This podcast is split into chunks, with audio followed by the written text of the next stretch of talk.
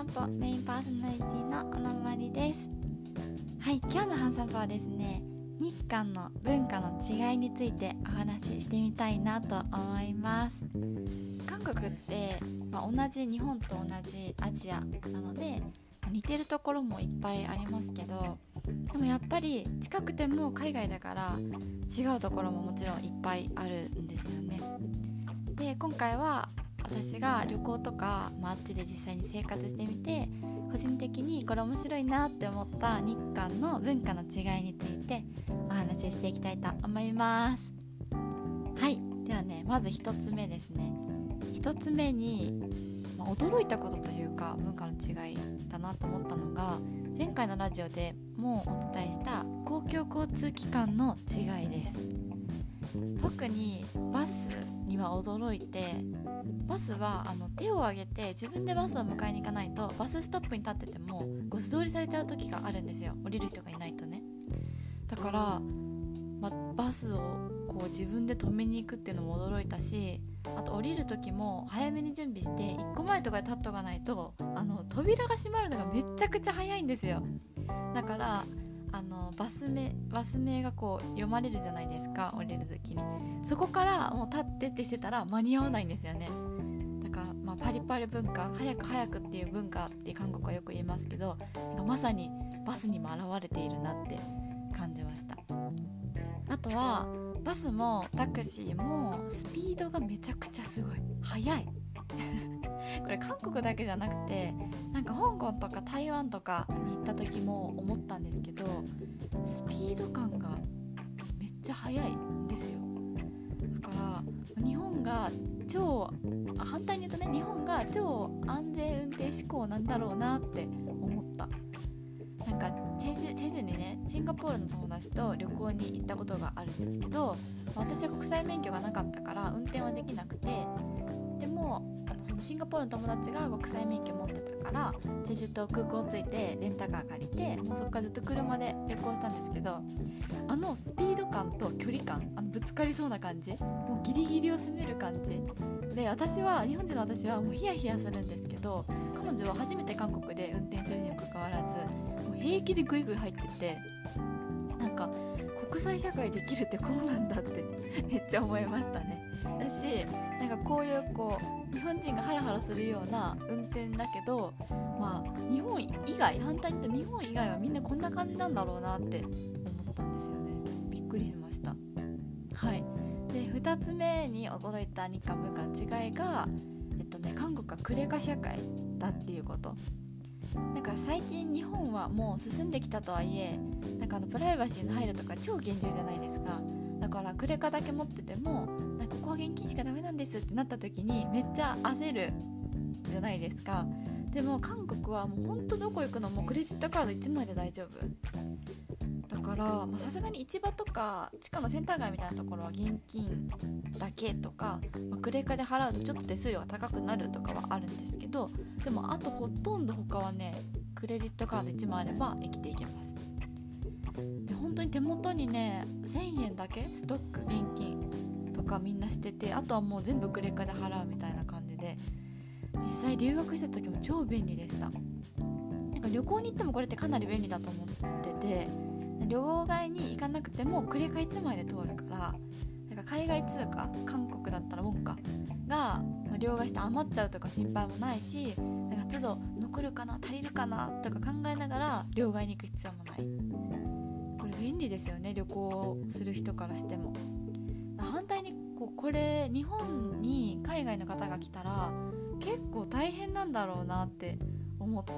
だから日本は確認確認すごい厳重体制が、まあ、いいところではあるんだけどもっとこう手続きとか制度の導入とかがスピードアップしてなおかつこうシンプルになったらもっとこう日本人から見ても海外の人が見ても魅力的になるなってこの韓国の文化を見て思いました。はい。そして3つ目の驚いた日韓文化の違いが韓国は超アメリカの文化っていうこと。で日本はホットコーヒー文化だなって思いました。もちろんこれは個人差あると思うんですけど韓国に行くとそもそもホットコーヒーって呼ばれてるものがあんまりなくてちょ最初びっくりした。なんかホットコーヒーくださいって言っても全然通じなかったんですよ。で韓国は全部ベーシックがアメリカーノなんですよねしかもアイス。なんか冬でもアイス。もうずっとアイスのアメリカーノみんな飲んでます。なんか友達に聞いたところによると韓国人はダイエットとか美肌のためにカフェイン摂取に気を使ってる人も多いんだそうです。だからアメリカーノ選ぶそうだ。もうね街歩いてても地下鉄の駅とか行ってもみんなアイスアメリカーノ片手に歩いててなんかコーヒー愛というか、まあ、アメリカの愛がすごいなってびっくりけ韓国留学してたことがあるんですけどその時にあの学校の最寄り駅で、まあ、朝降りてこう坂を学校に行くまで坂がこうがあってそこ上がっていくんですよ。そしたらその学校に行くまでの道はもうほんと徒歩で言うと10分かかるかかからないかぐらいなんですけどその学校のに行くまでの道にもたくさんコーヒーショップみたいなのがあってでパッて前見たらあのみんながそれぞれのお気に入りのコーヒーショップに入っていくんですよ。朝のその登校前に。でまたみんながでそのコーヒーショップからこう出てくるとみんな片手にアイスアメリカーノ持ってて アイスアメリカーノ持ってる人はそのまま学校に流れていくみたいな。なんか学校行くまでにそのアメリカーノを買うっていうワンクインチをみんな挟んでるのが面白かったです。はい。で4つ目に驚いたことがやっぱり美容韓国はやっぱり美容大国ですね。コスメのスキンケアも超安い。驚きました。聞いてたけどやっぱ驚くよね。なんか今日本でもめちゃくちゃ韓国コスメのオフライン店が増えてるじゃないですか。オンラインだけじゃなくて。なんか単体のショップじゃなくてドラッグストアみたいになってて韓国のコスメブランドがいくつか入ってるみたいな増えてますよね。でもねやっぱり高い。だから輸入してるから当たり前なんだけど韓国行くともっと安いんですよ。